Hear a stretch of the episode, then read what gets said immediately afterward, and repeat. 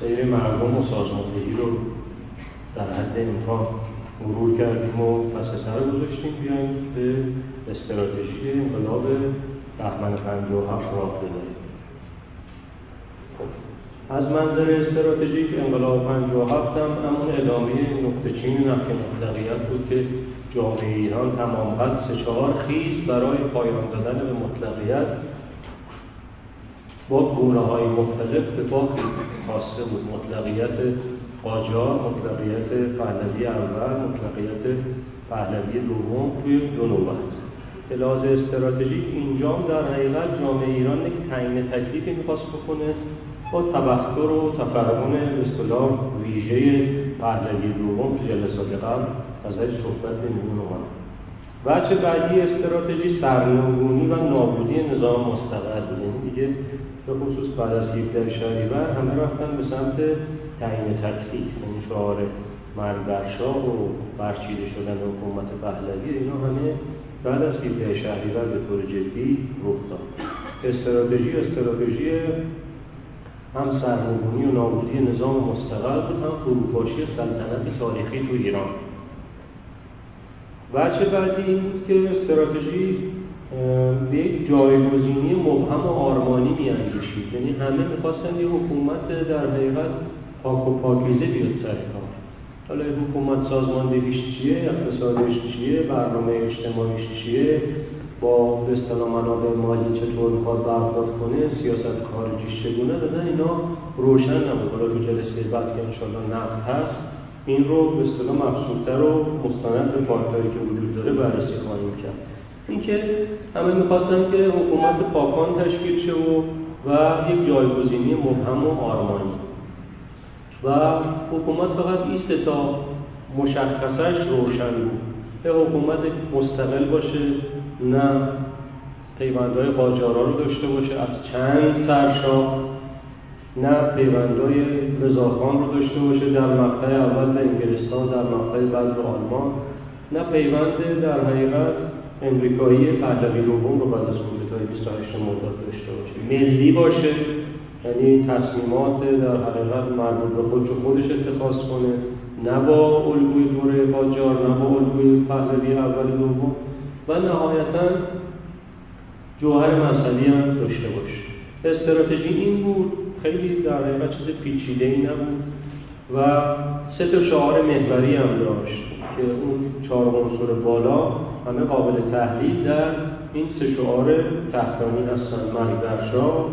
مرگ در هم نفی مطلقیت توش بود. هم سرنگونی و نابودی نظام مستقر. برچیدن سلطنت پهلوی هم هم سرنگونی و نابودی نظام مستقر. هم فروپاشی سلطنت تاریخی در ایران و استقلال آزادی جمهوری اسلامی هم شانه می‌زد به بنای حکومتی که هم مستقل باشه هویت داشته باشه هم ملی باشه و هم مذهبی. اما مش قابل در حقیقت درنگ و بیشتر میشه روش ایستاد. چون استراتژی خیلی روشن بود. چیز پیچیده ای نبود. برخلاف مثلا دوران اصلاحات که اصلا استراتژی خیلی معلوم نبود چیه ولی دوره انقلاب استراتژی خیلی روشن بود. مثل دوره مثلا نهضت ملی که نفت می‌خواد ملی شه تسلط ملی بر منابع ملی و به اصطلاح دموکراسی و توسعه سیاسی. تو انقلاب هم خب استراتژی روشن بود. اما مش با این روی کرده پژوهشی اگر بهش بپردازیم مش مرکب عنصر اول یا اصلی این مش فشار اجتماعی بود و دستیابی به عرصه. یعنی استفاده از اهرام اجتماعی فشار توده‌ای پر کردن صحنه از توده به قصد فلج کردن در حقیقت رژیم اتوریتر و هژمونیک و اینکه با این فشار اجتماعی مثلا بشه رژیم رو برنده اما وجه دوم یا میشه گفتش که پایین دستتر مرش مرکب عمل ویژه بود و دستیازی به اسلحه. یعنی کنار تظاهرات و راهپیمایی و تجمع و تحسن که به اصطلاح های یک مشی با فشار اجتماعی تلقی میشن کنارش متعدد عمل ویژه و دستیازی به سلاح بود که حالا خدمت رو توضیح خواهیم خب عنصر اول یا اصلی مشک فشار اجتماعی و دستیابی به عرصه بود تبلور پیدا می‌کرد تو تظاهرات راهپیمایی ها اعتصاب اهرام نفت و مقاومت نفت که به اصطلاح میشه گفت که جانمایه رهبری های خمینی تو اینها تجلی و تبلور پیدا می‌کرد.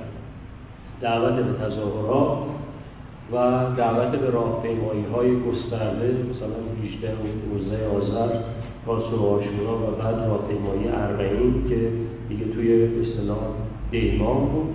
اعتصاب دعوت به اعتصاب و رهبری اعتصاب و اعتصابات کارگری به اعتصاب نفت و استفاده از اهرام نفت و مقاومت منفی. اینکه آقای خمینی خب اطلاعیه های پربردی می‌داد که سربازان از سربازخانه ها فرار کنند سربازان وظیفه به به اصطلاح دستورات نظامی فرماندهانشون عمل نکنن مردم پول آب و برق نپردازن مالیات ندن. و و و. اینها همه شاخصه های مقاومت منفی لذا رهبری آقای خمینی و رهبری انقلاب در پی یک تجمع حد اکثری بودن برای سرنگونی رژیم شاه. که این تجمع حد اکثری به اصطلاح نقش رفراندوم بین المللی هم داشت. یعنی نیروهای رهبری کننده انقلاب بعد از تاسوع آشورا و اربعین مرتب مانوف می‌دادن که که سرنگونی رژیم پهلوی نیازی به یک همه پرسیدن ایران نداره. میلیونی مردم تو تهران و شهرستان آمدن و عرصه رو کردن بیشتر از این امکان تجمع تودهی وجود نداره. این خودش به منزله رفراندوم است. سال 64 بود. یه فرصتی پیدا شد. با مهندس بازرگان چون خب تو این دوره ایشون در جریان هم مسائل بود. به خصوص از پاریس به سوال کردیم از ایشون که آقای خمینی مثلا در رفراندوم هم می‌داد و ملاحظات جهانی و اینکه همه می‌گفتن که در ایران باید رفراندوم برگزار شه. عنایتی بهش می‌شد. مهندس بازرگان عنوان کرد که آقای خمینی بود که به نسبتی که این راهپیمایی های عمومی پر جمعیت تر بشه کار رفراندوم رو خواهد کرد و مثلا قدرت های مثلا غرب و افکار عمومی جهان پی خواهد بود مردم ایران طبیعتا دیگه سلطنت نمی‌خواد. رضا این فشار اجتماعی دو منظوره بود. منظور اصلی و اول سرنگونی رژیم شاه از طریق فشار حد اکثری یعنی رژیمی که نتونه منابع تامین مالی داشته باشه نفت از 6 میلیون تقلیل پیدا کنه یک میلیون و مردم هم پول آب و برق و تلفن و مالیات و این حرفا ندن.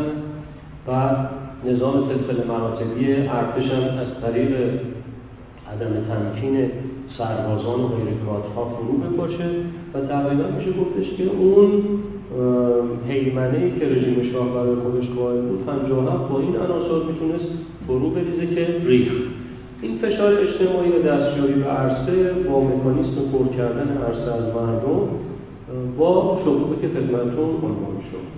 اما وجه پایینتر یا عنصر دوم مشی مرکب عمل ویژه و دستیازی به اسلحه این توی چهار سطح قابل در حقیقت بررسی.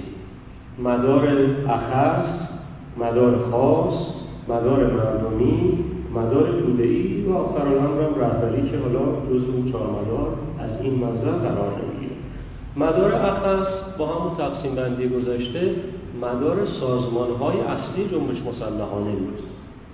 مدار خاص مدار مبارزین سیاسی بود که 56 و 57 دست به سلاح شدن.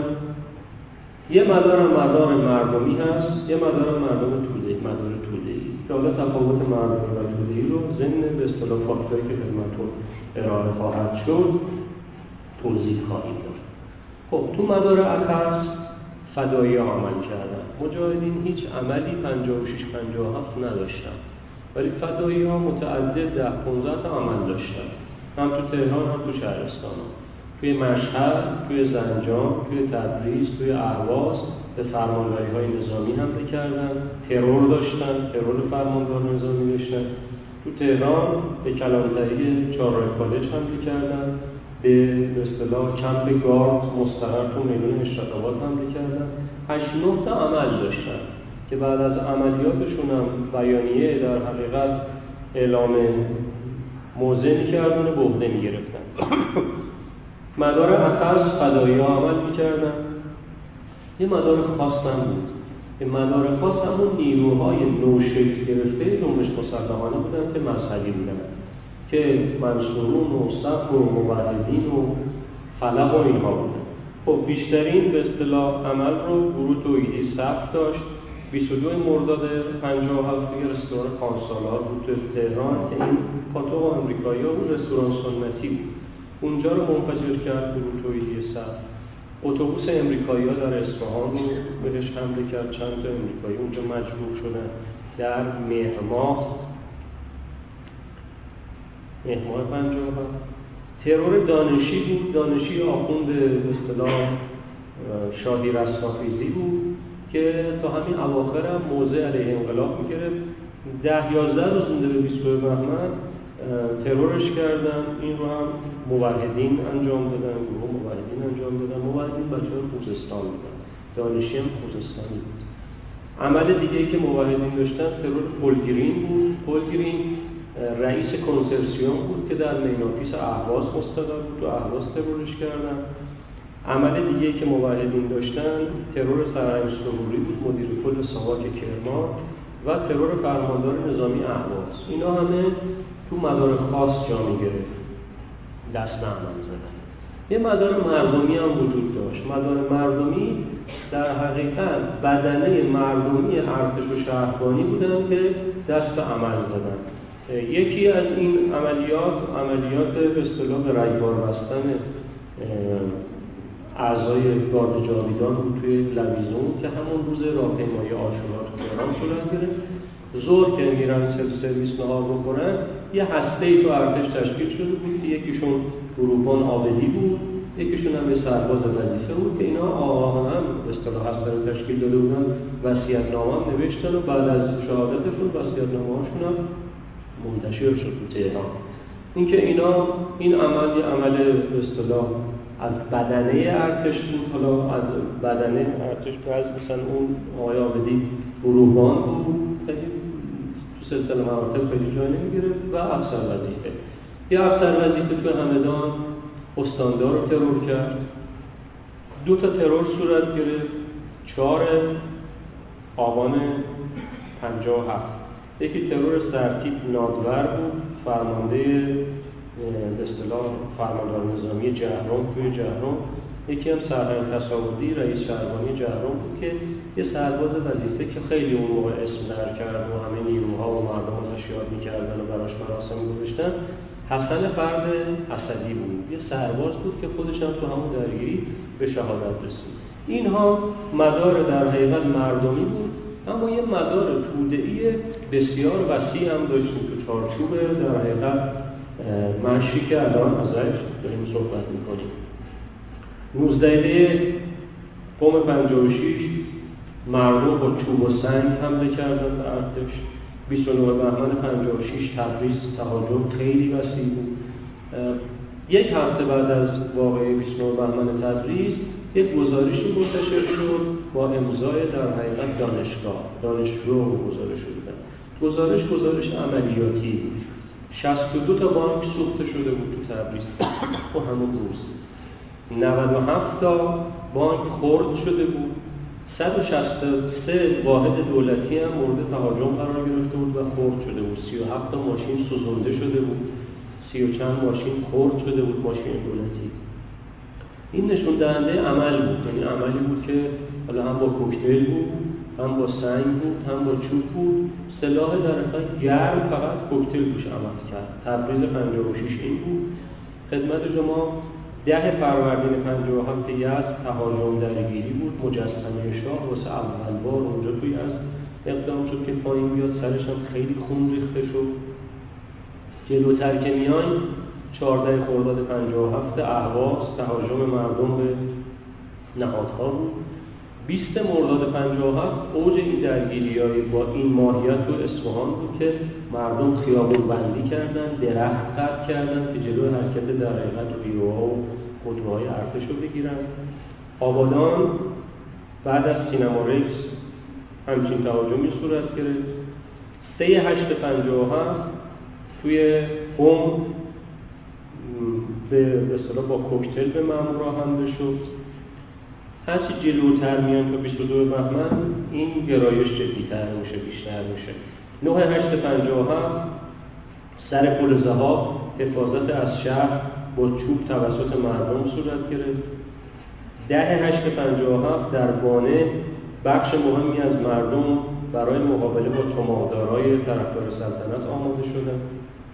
25 هشت هفت سه معمور شهربانی در تهران با کوکتل کشته میشن. اینا همه توده ای سه نه هفت با پرتاب یک نارنجک تو میدون مجسمه دسپول هفت معمور ارتش مجبور میشن. شب اول محرم سرچشمه مردم به فاز اقدام وارد شدن. 18 نوع 57 تو قوم سه تا پلیس کشته شدن. دیگه اینا نه گروه ها در اشتخالات داشتن نه مثلا بدنه ارتش و شهربانی دخالت. اینا همه اصطلاح مدار توده ای بود 21 نوع 57 حمله مردم نجف آباد به کلانتری بود. 39 57 تو خمین تهاجم به نهادهای دولتی بود. هفت ده پنجاه و هفت حمله مردم قزوین به پادگان بود. ده ده پنجاه و هفت اینم کاملا طوله‌ای بود. حمله شد به منزل چند تا مستشار امریکایی که توی مشهد زندگی می‌کردن. 16 ده 57 تو تهران منزل سرهنگ زیبایی تسخیر شد. 18 ده 57 توی یزد به ساواک حمله شد 22 ده 57 توی اصفهان یک ساواکی کشته شد. 22 ده 57 تو سردش خونه ساواکی آتیش زده شد. 25 ده 57 تو مسجد سلیمان به ساواک هم شد 25 ده 57 سرهنگ پاین هات. رئیس سرمستشاری ارتش توی کرمان ترور شد. اینا به ترورهای تودهی بود. حرکت های تودهی بود. 9 11 57 سنندش حمله به کلانتری کشتن یک یازده پنجاه و هفت ترور رئیس شهربانی کرمان.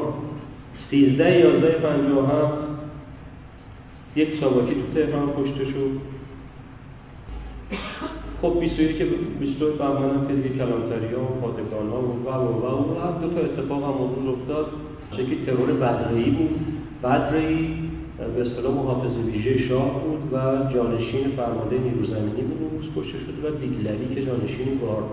اینا همه مردمی بود توسط گروه ها اینا رخ نداد. توسط اون هسته ها رخ نداد. وجوه دیگه این مرش گلباران خانه رضایی ها بود. اشاره شد. مسلط خشم بود که بحثش قبلا شد توی جامعه سیاسی اومد. تصاویر به اصطلاح بچه های جنبش مسلحانه تو راهپیمایی های مختلف بود. پخش دفاعیات و زندگی نامه ها و و و و, و. دیگه روی کرده به اصطلاح نسل نام کوکتل و هسته ها. وقتی یه چیزی هم از پاییز 57 باب شد که مثلا بریم کوه آمادگی پیدا بکنیم. یعنی قبلا مثلا این تفکر دانشجویی بود مال گروه های جنبش مسلحانه بود. ولی اینجا دیگه نه. به اصطلاح مثلا خود مردم هم مثلا مسجدام جمعه صبح کوه می‌رفتن از محلات هم کوه می‌رفتن به واسه کسب آمادگی. یعنی به هر حال توی چهار مدار مدار اخص که حالا تو فدایی قابل تحلیل بود مدار خاص تو گروه های نو تأسیس 56 به بعد مدار مردمی که خودش رو توی به اصطلاح کادرای پایین ارتش و وظیفه نشون می‌داد و مدار ای که بهش اشاره شد. حالا خود آقای خمینی هم از این اهرام در حقیقت مش به اصطلاح استفاده های جابجایی کرد به این ترتیب که راه استفاده از این مش رو نمیبست که البته خب بیشتر اهرام تهدید بود. فاکتور متعددی هست. سه تاشو تو تاریخ های مختلف من خدمتتون می‌کنم. 14 ده 57 مصاحبه با تلویزیون بلند برنامه ما این است که با ادامه همین تظاهراتی که در ایران جریان دارد الله مسائل حل شود. و اگر چنانچه دیدیم قابل حل نیست مبارزه مسلحانه را مورد بررسی قرار خواهیم داد. یعنی اینا توی چارچوب منور رهبری را می‌گیره. 17 ده 57 پستنده تلگراف انگلیسی ما امید داریم که مسائل ایران بدون قیام مسلحانه با همین نهضتی که همکنون افشار ایران را فرا گرفته و با همین فشارهایی که ملت بر شاه وارد می‌کند حل شود. یعنی این کاملا این تمثیل مشی مرکب تیکه دوم با همین فشارهایی که ملت فشار وارد می‌کنن اون عنصر اول مشیه عنصر اصلی مشی حتی اکثر فشار اجتماعی. یه تیکی هم آقای خمینی باز می‌زنه روی امکان قیام مسلمان.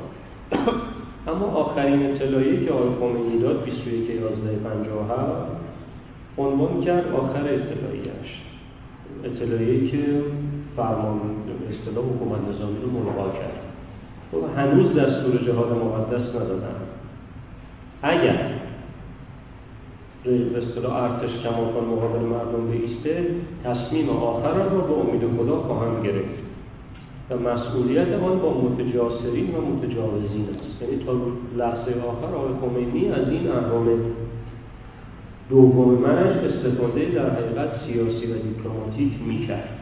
حالا این مشت زیر قابل تحلیل چرا به اصطلاح سالهای 56 57 که بخش مهمی از جامعه ایران رو کرد به اصطلاح عنصر اول مبارزه یا عنصر اول مشت داشت هنوز این مشتی که از دهه چهل در ایران آغاز شده دهه پنجاه کامل شد و در حقیقت تکامل پیدا کرد تو انقلاب روز و ظهور داشت. و حتی بعد از انقلاب هم جنگ ایران و عراق فاز اولش که فاز مردمی بود در ادامه همین نقطشین قابل تحلیله. خب شرایط جهانی اون موقع هم شرایط انقلاب بود و اون که گفتیم. شرایط انقلابی متکی به جنبش مسلحانه و سرنگونی و آنتاگونیسم و شبکه بندی و و مش چریکی. این مش هنوز جهان روا بود. دیگه میشه گفت جهان رواییش آمد آمد آمد تا انقلاب نیکاراگوه و انقلاب ناکام السالوادور تا سال 1980 81 بعد از اون دیگه این مش رفت بربست از ابتدای دهه 1980 یا ابتدای دهه 1360 خودمون ولی اون زمان هنوز جهان روا بود. خب فاصله جنبش مسلحانه دهه 40 با انقلاب فاصله خیلی کمی بود. خب سال 43 اول محمد بخارایی و مطلفه دست به سلاح شدن حسن علی منصور رو ترور کردن و فدایی ها اومدن بعد مجاهدین اومدن. بقایای چریک ها هنوز وجود داشتن حالا چه چریک های منفرد چه چریک های تشکیلاتی. مثلا اون مارمزون 57 مرداد همین آقای سیدلی بود توی درگیری خیابونی تو جنوب تهران محاصره شد محاصره ساواک شد و شهید شد. مثلا این چریک بود. یا آخوند طلبه بود که اون مشو انتخاب کرده بود. خب بعد دیگه عملیات دهه 45 هم وجود داشت به اصطلاح هم نوستالژیش وجود داشت هم خیلی نزدیک دست بود. آخرین ترورا سالهای 54 و 55 بود.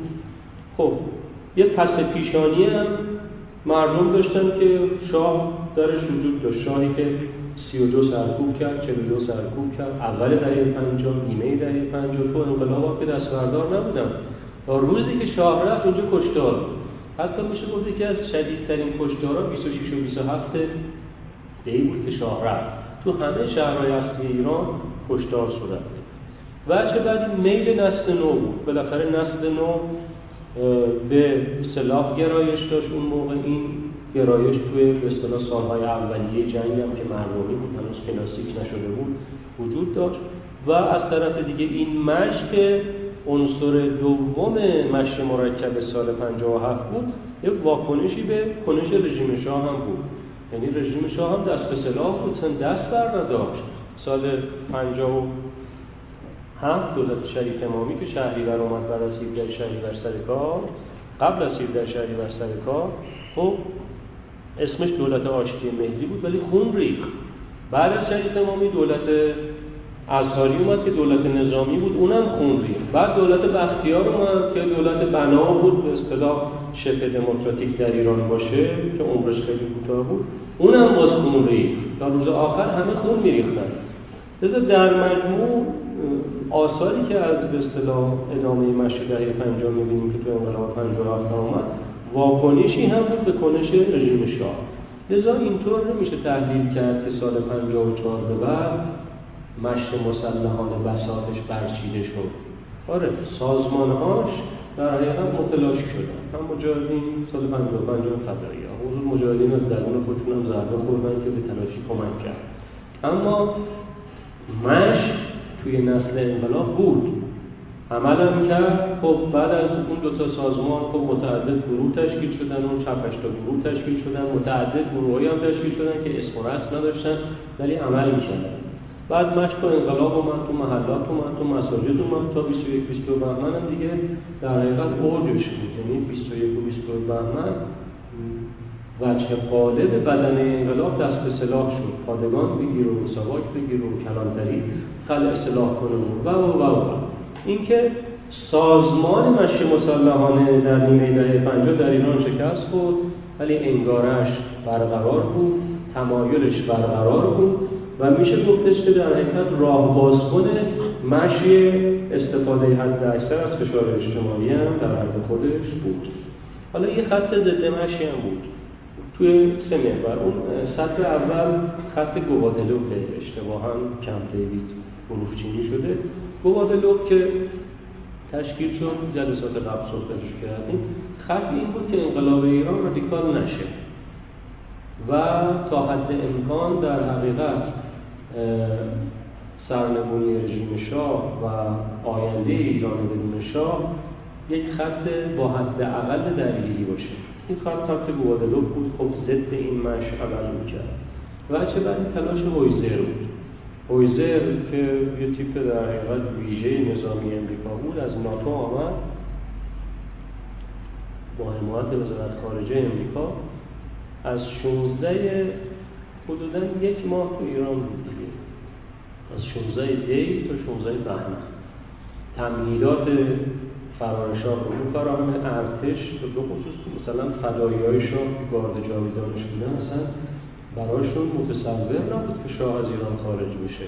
هویزر وقت زیاد صرف کرد که هسته سخت ارتش رو متقاعد کنه که در حقیقت باید اجازه بدن شاه بره. و بعد اجازه بدن بختیار بره بختیار اصلا ارتش نمیپذیر به هر بختیار درست مقابل انقلاب و مردم وایساد.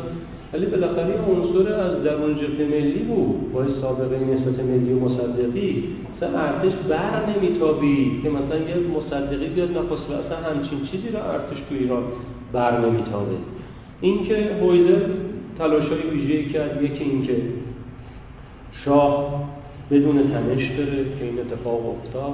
اتفاق دیگه ارتش بختیار رو بپذیره. که حالا سران ارتش حداقل پذیرفتن خط سوم بود که رادیکالای ارتش بود که حالا درگیری می‌خواستن و خونریزی می‌خواستن مهار کنن. از جمله خسروداد خسروداد فرمانده هوانیروز بود و همین لویزون تیپ ویژه‌ای بود. امریکا درس خونده و تیپ چریک بود دیگه. از ضد چریک بود. نمیشه چریک. سازماندهی هوابرد و هلیبرد تو ایران رو خسروداد انجام داد. و خسروداد مثلا از این فدایی های شاه مثلا تمایل باور نمی‌کرد شاه بره یا مثلا ردیعی فرمانده نیرو هوایی به همین ترتیب. وجه آخر بود که هویزر ارتش رو متقاعد کنه که کودتا نکنه. یه فاکت خیلی کیفی هست اون فاکت مال قره‌باغی قره‌باغی آخرین رئیس ستاد ارتش ایران قبل از انقلابه که اون عنوان کرد که مثلا 17 بهمان عنوان کرد که خطر کودتا به حداقل رسیده است اما هنوز منتفی نیست. لذا هویزر که آمد عمل هویزر به اصطلاح ضد این مشت بود. اگر که خب بخش ارتش مقابل مردم میستاد طولانی تر می‌شد حرکت رادیکالیزه تر می‌شد. این مش می‌شد مش غالب. وجه بعدی مساعی دو روز آخر بود.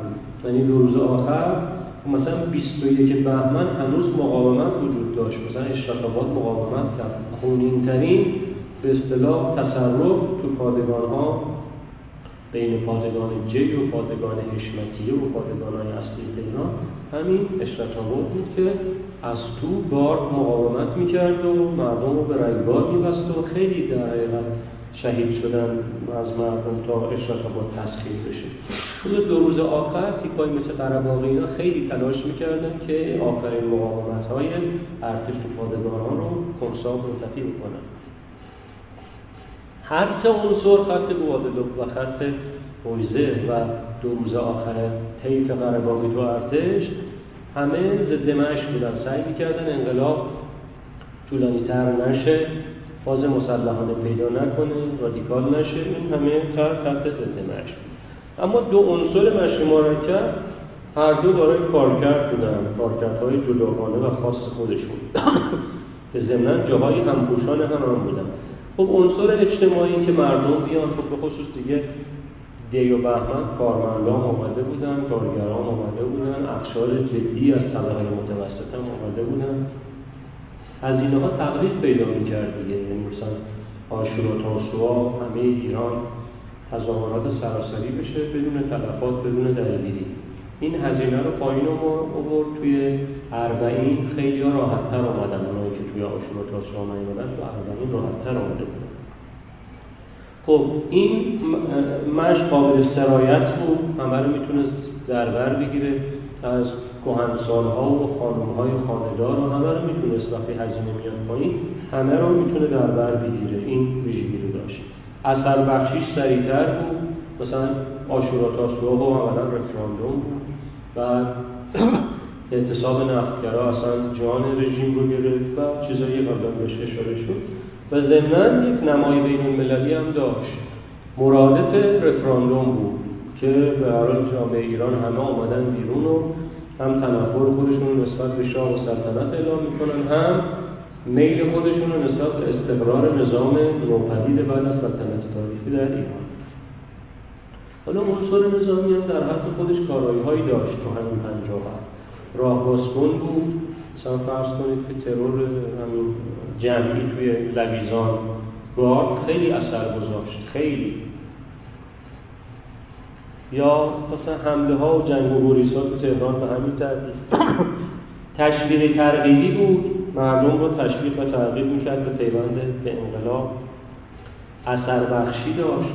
مثلا فرض کنید اگه دو تا فرماندار نظامی ترور می‌شدن بقیه فرماندارای نظامی دست به اساتر حرکت می‌کردن. دوز کشتار رو پایینتر میبردن و همچنان که عنصر اجتماعی نمای بین المللی داشت عنصر نظامی هم نمای رادیکال داشت که اگر در حقیقت فروپاشی صورت نگیره رادیکالیسم میاد و انقلاب در حقیقت فازهای جدیتر و عمیقتر اجباره میشه خب میریم سر ایدئولوژی.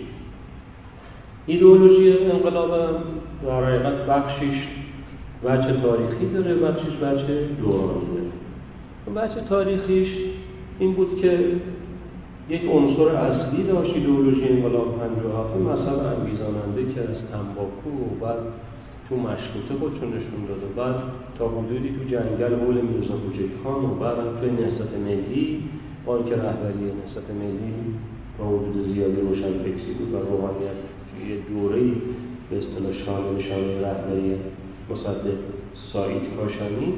ولی رهبری مثلا رهبری مذهبی نبود مصدقیش. رهبری ملی بود و نه اینکه مصدق مذهبی نبود ولی رهبر مذهبی نبود خودش مذهبی اینکه سی و نه چلو دو هم همینطور و انقلاب هم همینطور یعنی یک عنصر اصلی ایدئولوژی تاریخی همین عنصر مسئله انگیزاننده است اما یک وجه مهم یک پاک طلبی غریزی بود.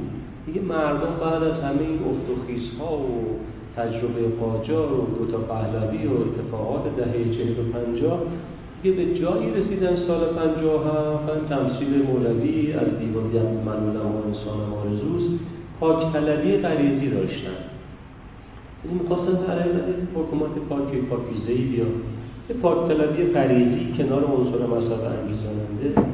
و بچه بعدیش یک نفی ستم پیشینه دار که از مشروطه بود تا انقلاب پنجاه خودشو کشید و افتان و خیزان جلو آمد. و بچه آخرم یه عدل اوتوپیایی. یعنی برای عدل کسی اون موقع نظام متصور نبود. حالا به غذایی چی باشه دادگستری باشه آخوند کجاش باشه تحصیل کرد همچین چیزایی نبود. مردم برای عدل نمی‌خواستن. یه عدل اوتوپیایی. حتی برتر از مثلا همین عدل علی که تو ذهن هم هست. یه عدل اوتوپیایی که هیچ حقی در حقیقت ضایع نشه نه تو اداره نه جای دیگه نه تو در حقیقت زندگی خصوصی زندگی شخصی. اینکه ایدئولوژی تاریخی حاوی این چهار عنصر بود که ملغمه ای بود. اما ایدئولوژی دورانی دیگه ایدئولوژی دهه چهل و پنجاهی بود. خب به ترتیب یک مذهب رهایی بخش آمده بود. بخشی از مذهب رهایی بخش آموزه های حسینیهی و دانشگاهی شریعتی هم می‌کرد. بخشش هم در حقیقت انگاره های مجاهدین. این دو تا جریان یکی فرد یکی جریان نوپدید جامعه ایران در دهه چهل و پنجاه. میشه گفت بار اصلی ایدئولوژی دورانی بر دوش فرد و جریان بود شریعتی و مجاهدین. خب الگوهای آرمانی تاثیرگذار هم همه پس پیشانی مردم رفت الگوهایی که شریعتی توی به اصطلاح آثارش ساخته بود حضرت علی و امام حسین و ابوذر و اینا همه الگوی آرمانی شده بودن.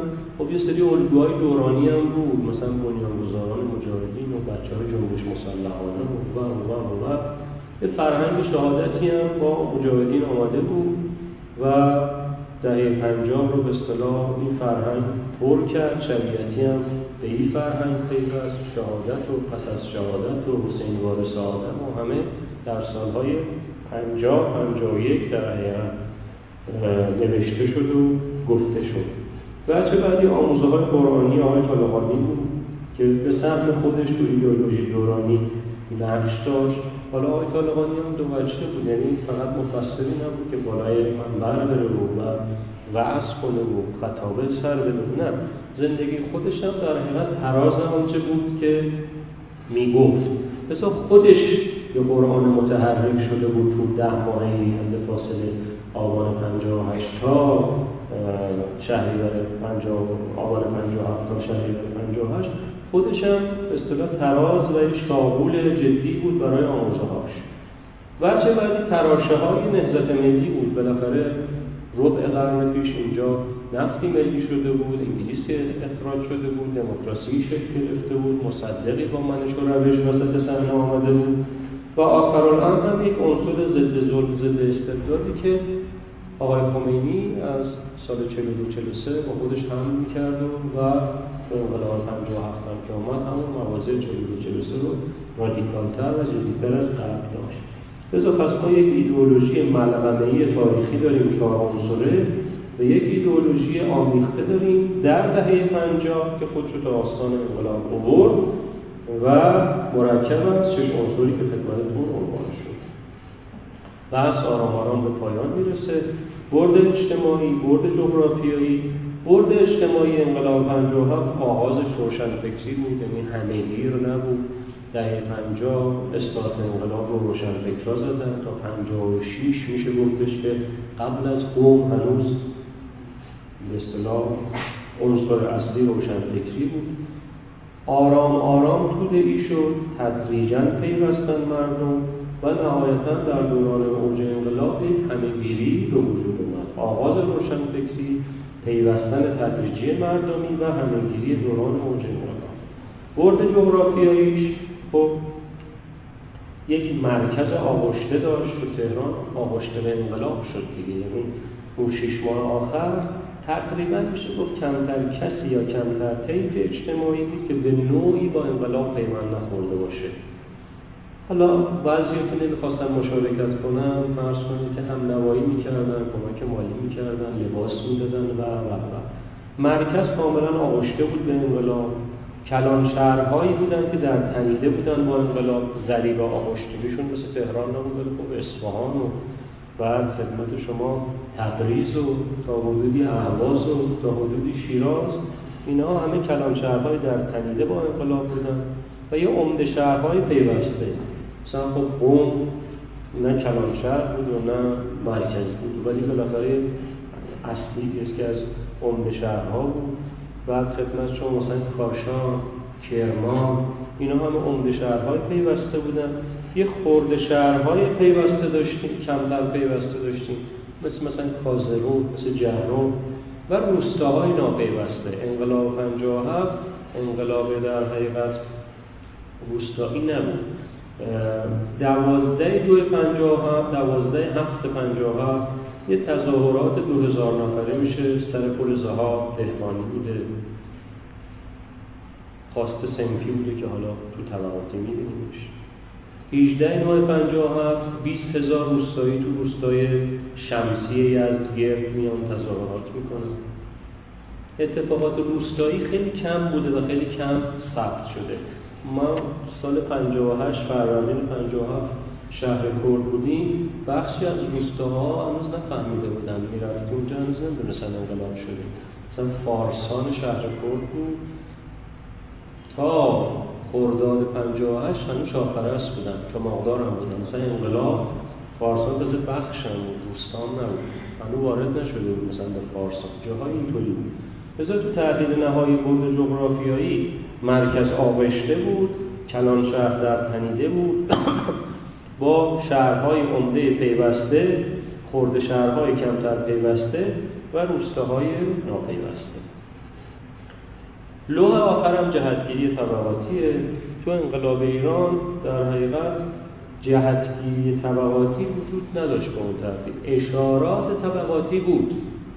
برتر از جهت. مثلا یه بار یا دو بار آقای خمینی مطرح کرد که فرض کنید که بروید در دهات و کارخانه ها تبلیغ کنید و بگویید که ما نه از فعودال حمایت می‌کنیم نه از سرمایه یا مثلا اون یک موی کارگران رو به همه سرمایه داران نمی اشارات بود. و خب خواسته ها خواسته های ملی بود. اینکه مثلا شاه برود و ایران مستقل شود و از نفت ببریم خواسته ها خیلی طبقاتی نبود. شعار طبقاتی خیلی کم داشتیم. تحرک جنب بیشتر جنبش پنجاه انقلاب پنجاه جنبش محرومان شهری بود. مثل حاشیه نشین های شهری که از سال 55 56 تظاهراتشون شروع شده بود تو تهران و اطراف تهران و بارمان سراسنگی و و و و. و مناطق زورآبادی مثلا مثلا این تپهای زورآباد کرج و اطراف تهران و جنبش محرومان شهری بود. حالا چه حاشیه نشینی؟ حاشیه نشینی نقش انقلابی نداشتن نقش در همریز داشتن ولی محرومان شهری چرا نقش انقلابی داشتن؟ تحرک نسبی طبقاتی مثلا فاکتاش خیلی کمه. مثلا همین تظاهرات 2000 دهقان سر فلزه ها برای بازپسگیری زمین هاشون بود از شرکت سهامی زرایی یا فرض کنید که سه یازده پنجاه هفت یعنی مثلا حدود 20 روز مونده به پیروزی انقلاب دهقانان یک روستا توی آمل زمین رو از اربابا پس گرفتن. از این و تحرکات چه تو سطح شهر و کارگری چه تو سطح روستایی و دهقانی خیلی کم می‌دیدیم تظاهرات کارگری هم کم بود. توی انقلاب 57 تحسن بود اعتصاب بود. خواسته در حقیقت بیشتر سنفی و کمتر سیاسی مثلا در مجموعه رهبری شعارهای طبقاتی خیلی می‌داد نه شرایط ایران شرایط جنگ طبقاتی بود. ولی نیروهای طبقاتی نیروهای تعیین کننده انقلاب 57 حالا انشالله توی نقد و بررسی انقلاب جلسه دیگه یه برش طبقاتی هم میشه زد و جدیتر بحث طبقات رو مطرح کرد. بحث تموم شد تا اینجا. خسته نباشید. دفعه پیش عنوان شد که دوستانی که تمایل دارن برای بندی و تفکیک شعارهای دوران انقلاب همکاری کنن اعلام در حقیقت آمادگی بکنن دو سه از دوستان اعلام آمادگی کردن و همچنین دعوت شده از دوستانی که می‌خوان همکاری بکنن روی تنظیم و تدوین تقویم دوران مشروطه.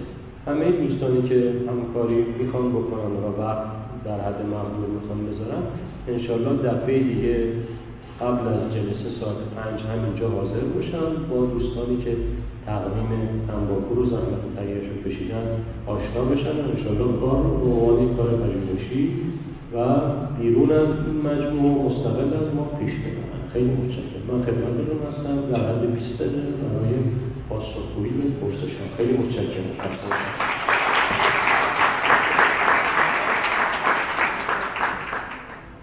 خدمتتون هستم بله. قربان.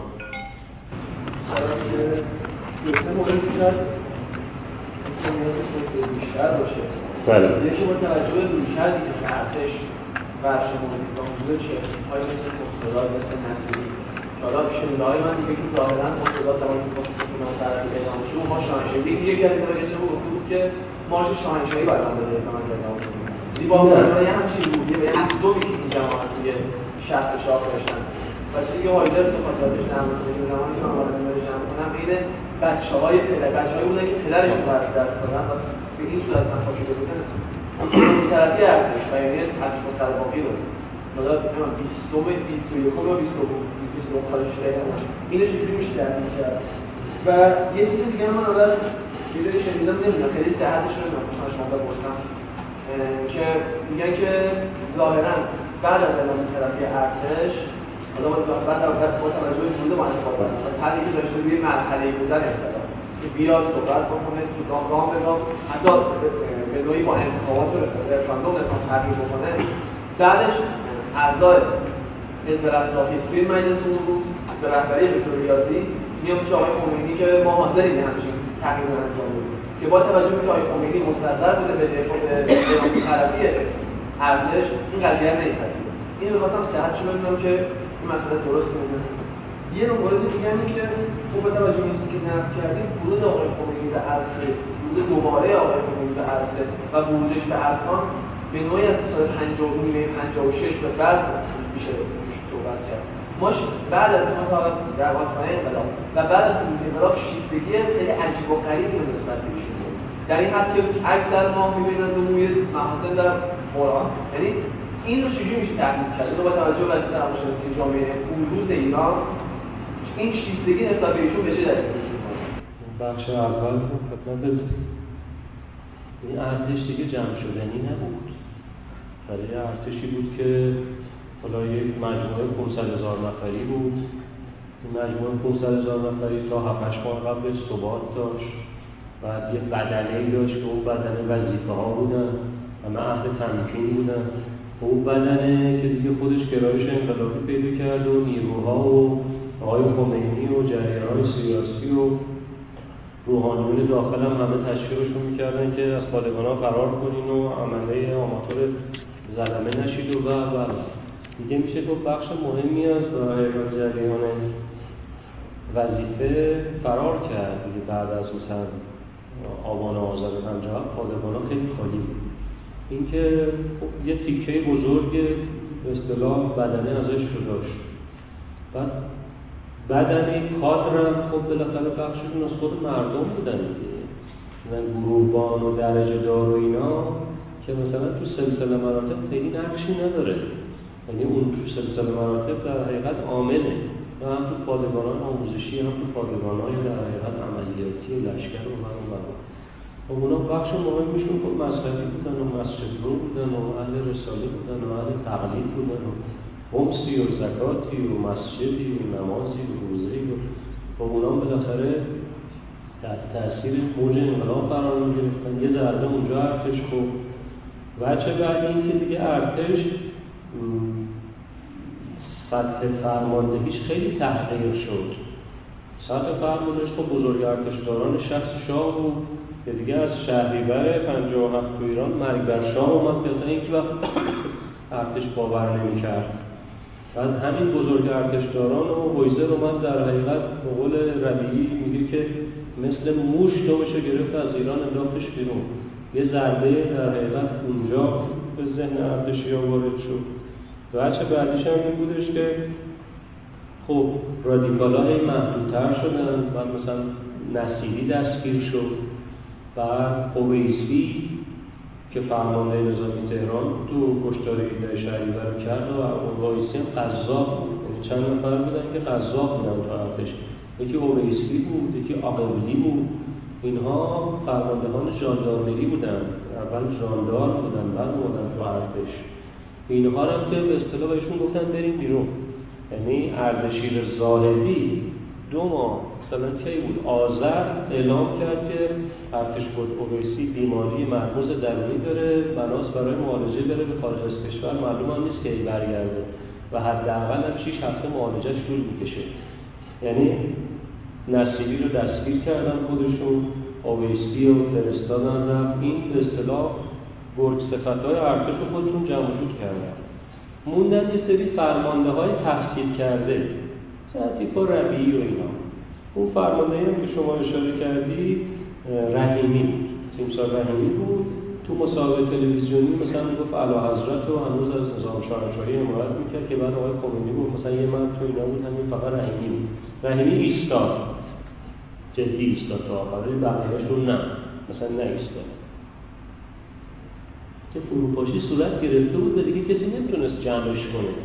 قرباقی هم در حقیقت روزای آخر اومده بود نقش جمع کننده مسجد مجلس ختم داشته باشه و در حقیقت آخرین فاتحه رو ارتش بخون رو جمعش کنه. اینکه تو چند مرحله؟ جدا شدن بدنی وظیفه جدا شدن بدنه کار خدمت شما تحقیق تو سطح بزرگ ارتشداران و خارج کردن اجباری شاه از ایران و بعد خدمت شما بعدم جمع جور کردن رادیکالای و خونخواهای درون ارتش و نهایتا ارتش آخرین نفسهای ضد مردمیش و 26 و 27 دی بعد از فرار شاه همه جا کشتار شده و آخر هم دیگه تک مقاومت هایی به 21 بهمن 22 بهمن مثلا مقاومت وجود این که به اصطلاح اسکلت فرو ریخته بود و قابل جمع کردن به هیچ وجه نبود. وجه دومیش به اصطلاح اعلام حمایت بخشی از اعضای حزب رستاخیز گفتی این بهمن اون روزای آخر ریاضی که اصلا عضو حزب رستاخیز من عبدالله ریاضی از اساتید قدیمی خوشنام دانشکده فنی دانشگاه تهران بعد دیگه رفت تو کادر محل شد داخل رژیم رئیس. نه.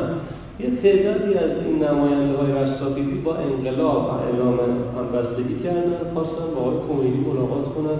نمی‌دونم ملاقات کرده بود. برای اونا اصلا تعیین کننده نبودن. نقش اصلا نظام فرو ریخته بود. کار از این حرفا گذاشته اما آقای خمینی که میگی خب از دو بخش باید بررسی کرده که پیشینشه بالاخره چهل تا چهل یک چهل دو چهل سه یه عنصر ضد ظلم داشت. بعد مرجعیتش دو بچه شد. هم مرجعیت مذهبی بود هم مرجعیت اجتماعی پیدا کرد. بعد بالاخره رو حرفی که سال 42 43 زد ایستاد. مثلا مخالفت با شاه و کاپیتولاسیون و مثلا با یه حالت شکل قهرمانی از ایران خارج شد. این یه بچهشه بچه دومش هم این که بالاخره جامعه ایرانی که توش هیچ حزبی نمی‌تونست فعالیت داشته باشه. هیچ سنفی نمی‌تونست فعالیت داشته باشه. و ظرفیت های مردم تو مجاری که تو بقیه کشورهای دنیا هست حزبی و انجیویی و سنفی و باشگاهی و پاتوقی تو ایران نمی‌تونست در حقیقت جریان پیدا بکنه و مجرا بشه. تو مراحل مختلف همه حساسیت ها و همه آرمان ها و همه در حقیقت کینه ها و میه ها من یه نفر جمع شد یه وقت مثلا فرض کن توی دهه چهل تختی جمع میشه. حالا مثلا عنصر سیاسی عنصر مردانگی ایرانی داره. یه ورزشگاهی هم هست که توی دهه نه تا مدال طلا نقره تو جامعه چند وجه هست به قول خود کشتیگیران مثلا میگن سر و تمره یعنی کسی که روز منش داره سجایا داره علم فن و بود در حقیقت جدیه. مثلا تختی همچین حالتی یه دوره به اصطلاح پلش مثلا می‌رسن سمت بهرنگی. سمت بهرنگی اصلا کسی نکشتش که. و خودش شنا تو در اصطلاح غرق شد. ولی خب همیشه بحث بود که مثلا سمت کشتن. فضا همیشه بود که مثلا فضا مثلا شریعتی رو کشتن حتی مثلا پسر آقای کاملی رو کشتن. هیچ کدوم از اینا رو نکشتن. فقط سر سمد این افهام بود که اصلا چون از آب میترسید و شنا بلد نبود هیچ وقت تو دریا تو آب نمیرد چطور تو عرص غرق شده؟ فقط یه احتمالی وجود داره که مثلا سمد رو مثلا تو عرص غرقانده باشن. فقط همچین احتمالی وجود داشت.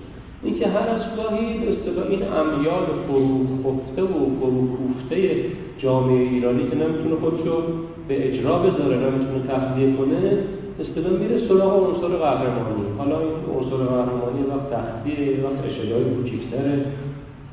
بعد مثلا پنجاه بچه های جنبش مسلحانه مثلا همین حالت رو خودشون گرفتن یا خود مثلا بچه های خانواده خورم تو کل منطقه لرستان خورم آمانی آقای خمینی هم یه وجهش رو باید به پیشینش تحلیل کرد. یه وجهش هم باید توی به اصطلاح این ویژگی و خصلت تاریخی جامعه ایران به اصطلاح تحلیل کرد. اینکه پنجاه هفت هم مثلا رو هم که شاه باید برود ایستاد دیگه. و خب مثلا فرض کن که خط قوم یا خصوص آقای شریعت نداری حتی تا آذر 57 بحث قانون اساسی رو می‌کرد. فقط خمینی از این چیزا عبور کرده بود. قانون اساسی و سلطنت حفظ شود و نه بختیار بیاید اصلا از این چیزا عبور کرده بود. ایستاد سر شاه باید برود. اینکه شاه باید برود خب طبیعتا به جامعه ایران یه نقطه قوتی می‌داد اینکه حالا اون چیزایی هم که شما میگید مثلا خرافات مذهبی بود دیگه مثلا عجز ماه و یا مثلا اتفاقات دیگه است. اونا خیلی تعیین کننده نبود. ولی خب جامعه ایران مثلا حس کرد که تنها فرد جریانات که خب از بین رفته بودن تنها فردی که می‌توانند احقاق حق تاریخی بکنند مثلا این فرد. اینکه از چند وجه باید بررسی بشه که مثلا خمینی 57 اینطوری قابل تحلیل است گفت تو بحث مطالبات شعارها شما فرمودید که مطالعات تاریخی از همون انباکو اومد رسید به انقلاب 50 یعنی یکی آدم حس کنید که انباشت تمام جنبش های اخیر 76 تا جنبش بررسی شد تو انقلاب 50 من حالا که تعریف کنم الان تو فضای این در 12 سال اخیر یعنی سال بکنم اینکه این در 12 سال اخیر؟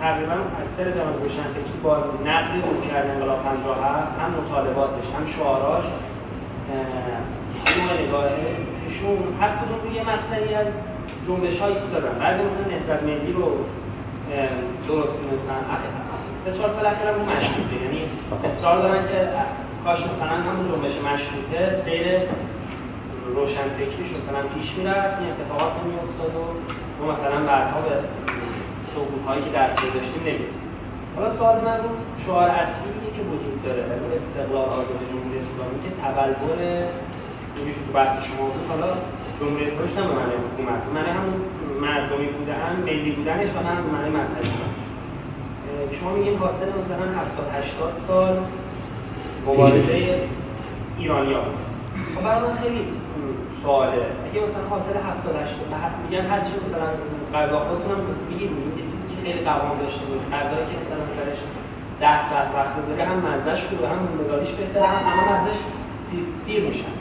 خیلی به نظر می‌رسه که بعید به نظر می‌رسه این اتفاق انقلاب 57 درست باشه که این راحتی مطالبات از بین میره. همش هم نمیشه مثلا به خودخواهی یه جریان مثلا چیز کرد. دو خواهونده اینجوری بودن مثلا گروه ها این کارو کردن. به همین راحتی 70 80 سال این دید جوشیده همچین انقلابه که به زن شما برخی از روشن فکرها سرآمد تاریخی بود. سر اومده همه چیش هم درست بوده ولی یهو مثلا از سال همون 59 به بعد همه چی افتضاح شد. اما نظر میاد یعنی باید تحمل کرد اون نقده جدی که روشنفکرای خیلی از روشنفکرها پای طباطبایی همین آقای علی نژاد آقای مردی ها نمی‌خوام یه درست ولی می‌خوام از این منظری که نقد می‌کنن انقلاب رو شاید به این منظره. میگن آخه نمیشه که شما یه جور میگن انگار صد سال مطالبات بوده. اگه صد سال بوده به این راحتی نباید و مردم تن بدن به کشتار هم. مثلا مردم تن بدن که یه جریان خونی حذف بشه شکنجه دوره باب بشه. اینا خیلی برای من سواله که چطور میشه؟ اگر حاصل این همه بوده و چون یه چیزی هم میگن میگن 50 57 کل چلا انقلاب کردن؟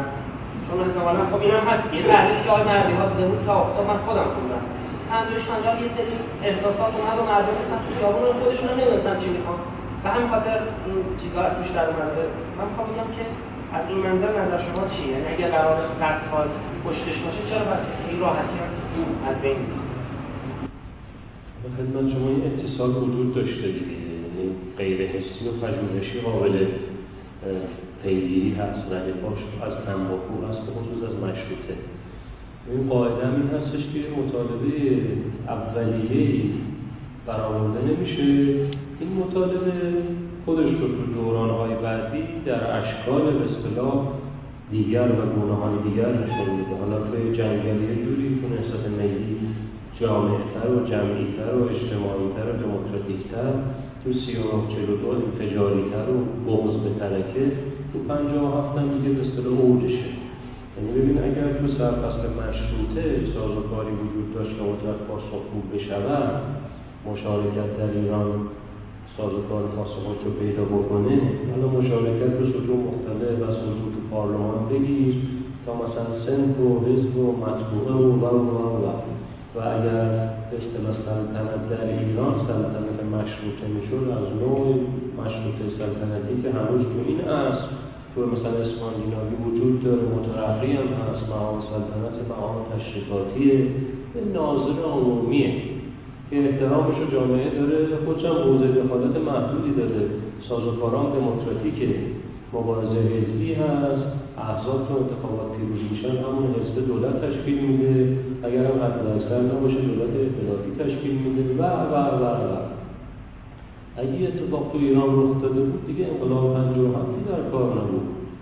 مثل همه کشورهای دیگه که حالا یا مشروط سلطنتی هستن یا مشابه مشروط سلطنتی. ولی وقتی در حقیقت جریان های ضد تاریخی حالا جریان های ضد تاریخی بخششون سیاه مذهبی هم بخششون سیاه تشکیلاتی هم بخششون سیاه سیاسی هم یعنی نماینده های مختلف این سیاه ها رو توی سه از تنباکو که زود گذر بود جرقه زده شد رفت. اصطلاح تحلیل خاص شده. ولی از انقلاب مشروطه تا بعدش همه فرازاش این تا جریان وجود داشتن. اگر این مقاومت سیاه ها نبود خب جریان ایران بخش روشنترش خیلی بیشتر از بخش سایش بود. و خب جامعه ایران هم سمت در حقیقت متعادلتر و اقلاییتر خود رو پیش میده ولی یه وقت هیچ کاری نمیشه کرد. ببین خب تو نسبت ملی همه مثلا تو نسبت ملی شما جریان رادیکالی که بخواد بازی رو به هم بریزه نمی‌بینی. فقط فدایی های اسلام. که اونا ایزولن. از تروراشون هیچ کس حمایت نمی‌کنه. منهای ترور رزمارا که مثلا یه تروری بود که همه وحدت باش داشتن نه از تروراشون کسی حمایت کرد نه از فکرشون کسی حمایت کرد نه از ایدهشون کسی حمایت کرد نه از مطالباتشون که سوا کردن زنها و مردان بود و چادر سر کردن بوده آسان تا نپوشیدن مردان بوده تعطیل عرب فروشی ها بود و خواستن هیچ کس نیومد.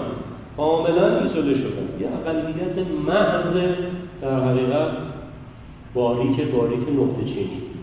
خب جامعه ایران هم اقلاش که حالا رهبریش بود هم نیروهای سیاسیش که یه مرحله پایینتر از رهبری بودن هم بازاریش و صنعتگرش و دهقانش و روستاییش اومدن سازوکار دموکراتیک و مسالمت آمیز انتخاب کردن. یعنی رهبری این جریان حتی اجازه نداد که عامل اقدام کننده به ترور خودش که غیر نظامی بود تو دادگاه نظامی مثلا محاکمه بشه. تا این حد پابندی وجود داشت. تا این حد پابندی وجود داشت که نخست وزیر به شهربانی خود کشور بخشنامه در حقیقت آمرانه میده که هر کس تو هر نشریه یا هر جامعه من مزاحی گفت یا اهانتی کرد فهاشی کرد اجازه ندارید در حقیقت برخورد باش بکنید. تا این حد در حقیقت سنن منش دموکراتیک تو ایران داشت رسوخ می‌کرد.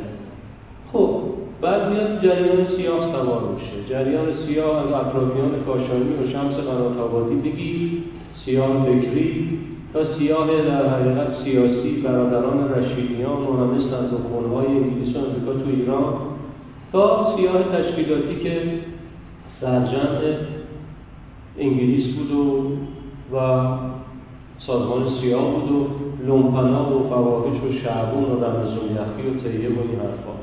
این سه تا سیاه اومدن وسط قضیه. بازی رو به هم زدن. شاه هم در حقیقت تو دستمال این سه تا سیاه اومد حکومت رو ادامه داد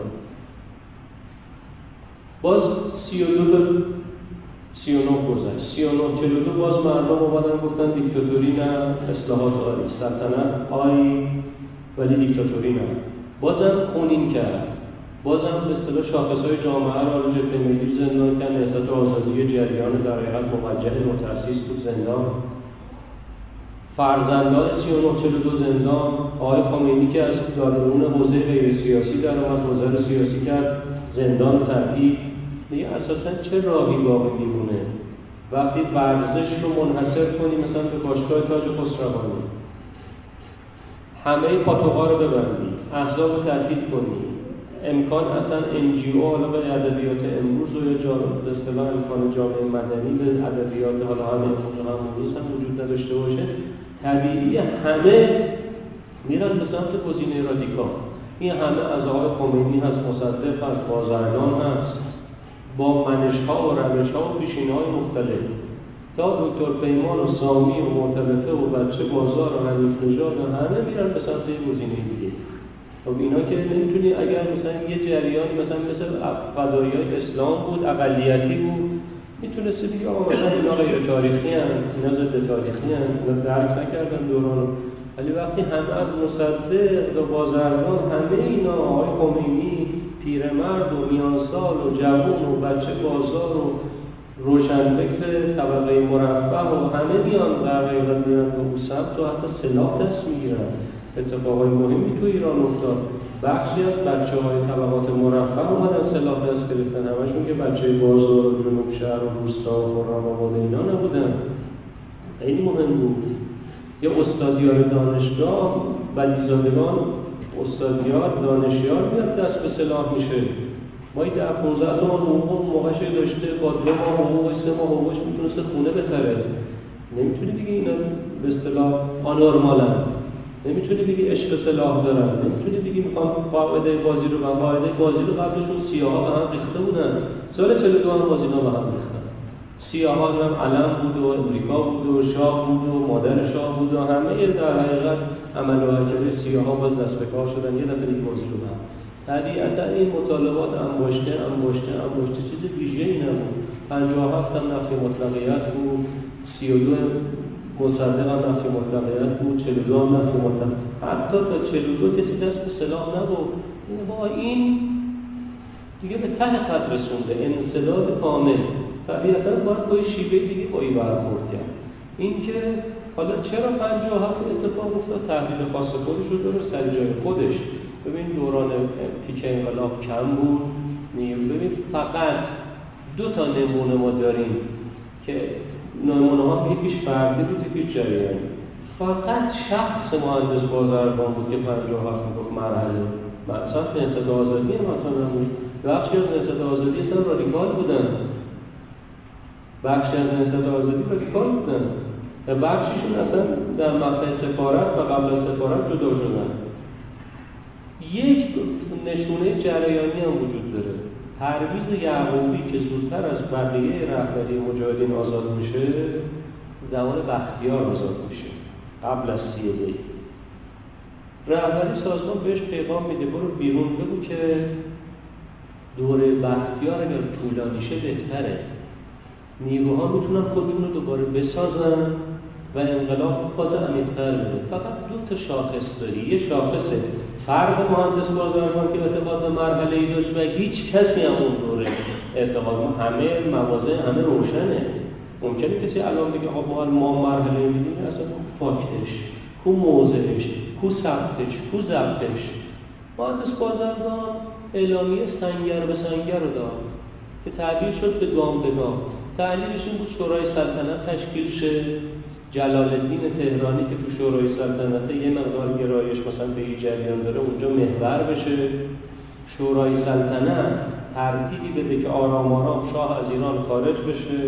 بعد که شاه از ایران خارج شه سازوکار دموکراتیک و انتخابات و رفراندوم و همه کرسی برای اینکه رژیم برود نرود و بعد مثلا نیروهای انقلاب بیان همچین چیزی به هیچ وجه شدنی نبود خیلی اوتوپیایی بود.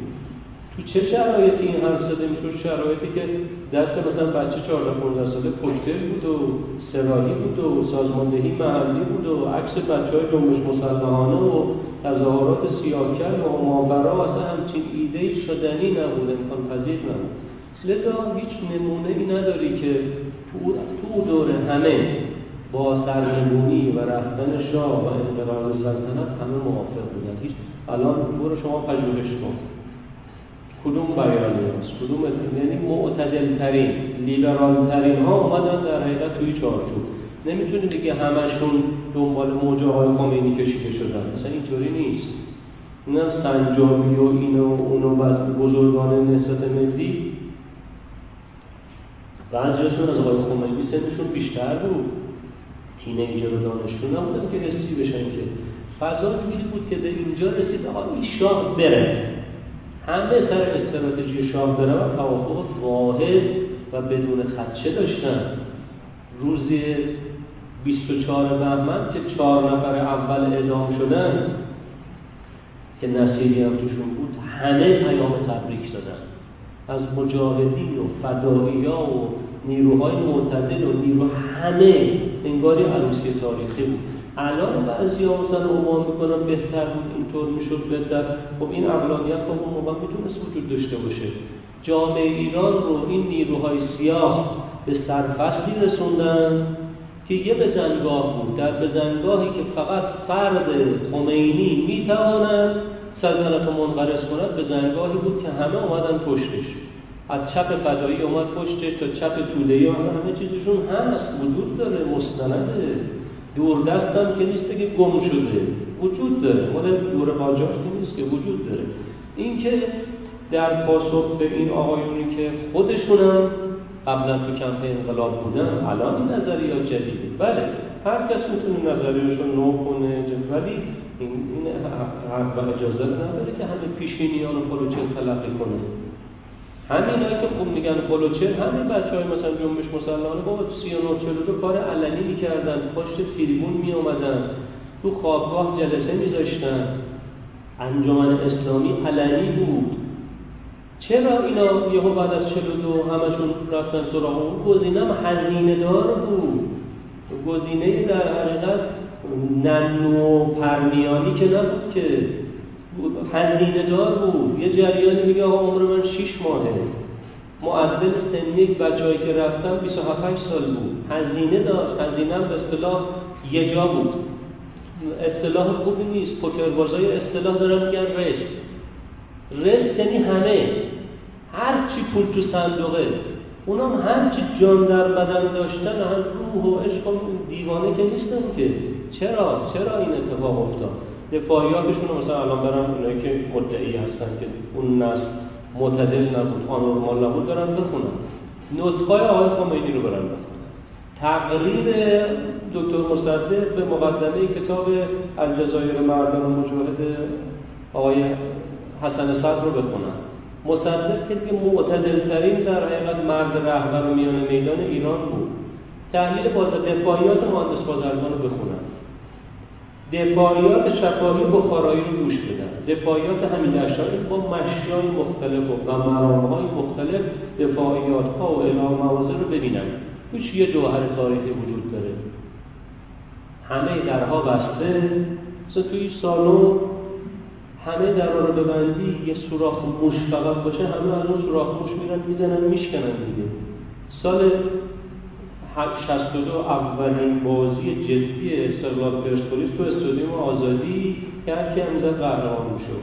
پاییز 62 130 هزار نفر اومدن اونجا. از 130 هزار نفر 70 هزار نفرشون بالا بودن. خطر بود بریزه. مدیریت هم اینقدر احمق بود فقط یه در رو به ساعت رو باز مقابل ساعت رو باز گذاشته بود. همه غریبی از اون در رو به ساعت میرن. خیلی اونجا له شدن اون چند نفر هم احتمالا کشته شدن سال هفته ایران اینطوری بود دهه پنجاه ایران اینطوری بود. وگرنه خب همه اونا خب می‌تونستن تو بچه های جنبش مسلحانه همشون تو شرایط دموکراتیک هم می‌تونستن سازمانده باشن. آقای خمینی هم تو شرایط باز می‌تونست مرجع دوگانه باشه. هم مرجع سیاسی به اصطلاح نیروهای سنتی باشه هم مرجع به اصطلاح مذهبی حالا خیلی ها باشه. مصدق هم می‌تونست به اصطلاح ولو اینکه نخست وزیرم نباشه مثل مثل همه جهان جورج پومپیدو واسه خودش مرکز فرهنگی داره تو پاریس. بزرگترین مرکز فرهنگی فرانسه هست که الان میگن مهد تمدنه و بعدا هم هست. اینجا هیچی می‌تونه چی می‌تونه داشته باشه. اینجا یه بنیاد بازرگان بعد نمیتابن. یه بنیاد بازرگان مثلا می‌خواد فیل هوا کنه. می‌خواد اسباب سرنگونی فراهم کنه می‌خواد بدیل بسازه می‌خواد کادر بده می‌خواد چیکار کنه؟ سالی یه بار می‌خواد یا پایین یا بالا یه سمینار بذاره بیاد روش و منش و ایدئولوژی علمی بازرگان رو به اصطلاح تحلیل بشه. اینکه ایران و اون دوستان خب الان به اصطلاح حالا همش تو موضع علم و دانشگاهی هم بیان پژوهش کنن نه حسی. خودشون پنجاه چه موضعی داشتن؟ بچه هم که نیستن. کوچکتریناشون هم سن ما. خودشون پنجاه هم موضعی داشتن. چه مستندی وجود داره که موضعی غیر از عموم جامعه ایران داشتن نمیشه یه ملتی به اصطلاح مخبت باشه. کل مجموعه رهبری مخفت باشه. جوونش و پیرش و و دیگه خیلی حرفه خیلی حرفه. ببین حد فاصله 25 تا 28 مرداد این خیلی جایی هم عنوان نشده. یه پیام خصوصی از جانب شمس دختر رضا و خواهرش رو برای شخص مصدق میاره. این رو نزدیکان مصدق میگن. باز می‌کنن مصدق می‌کنه. شمس اونجا امان خواسته. و گفته که اما حداقل امان داشته باشم حالا که برادرم فرار کرده. و سهمی از ارسیه داشته باشم بتونم زندگی کنم. مصدق می‌بینی چه برخورده می‌کنه؟ اولا برای شمس احترام قائل بوده. شمس مثل اشرف نمی‌دونست اشرف از ایران بیرون کرد. شمس نه شمس نه فاسد بود نه صندوق خونه داشت نه بوقا می‌کرد. هیچ از اینا نبود. به شمس پیغام میرسونه که من به هیچ وجه نمی‌خوام سلطنت سرنگون بشه. من به هیچ وجه نمی‌خواستم و نمی‌خواهم برادر تو فرار کنه. ما در کادر قانون مشروط سلطنتی داریم در حقیقت ایفای نقش می‌کنیم. به ایران اینجوری بوده. یعنی این امکان بوده که آقا در همون سه روز بساط سلطنت رو بر بچینن ولی مصدق بر نچید رادیکالیسم مرحوم فاطمی در حقیقت خیلی به مصدق نشت پیدا نکرد. 28 مرداد هم همین فرد که بساط سلطنت رو بر نچید و اون پیام برای خواهر شاه فراری فرستاد اون سرنوشت بهش دچار شد. پس همه اینا رو آدم بذاره دور هم بعد می‌بینه تو ایران چه اتفاقی. خسته نباشید.